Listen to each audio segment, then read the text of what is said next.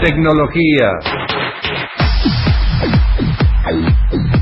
Como todas las tardes, la información con Gustavo Lema. Si decimos tecnología, decimos Gustavo Lema. Buenos días amigos, ¿cómo están? Siempre tenemos información relacionada con el ámbito de la tecnología.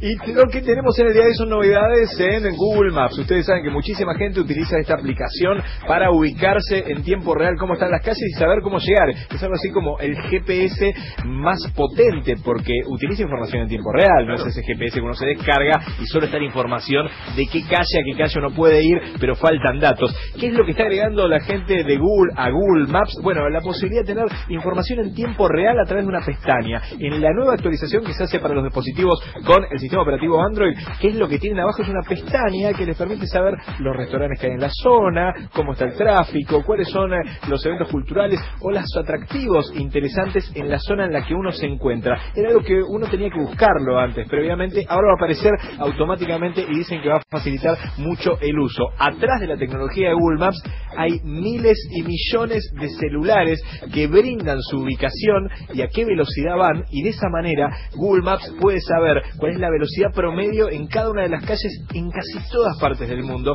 Y eso se traduce en que por ejemplo mucha gente puede optar por diferentes caminos y Google Maps va derivando los automóviles cuando tiene que ir uno de un lado a otro. Así que mucha tecnología puesta al servicio de poder llegar un poquito más rápido en este caso de saber cuáles son los atractivos en cada uno de los lugares.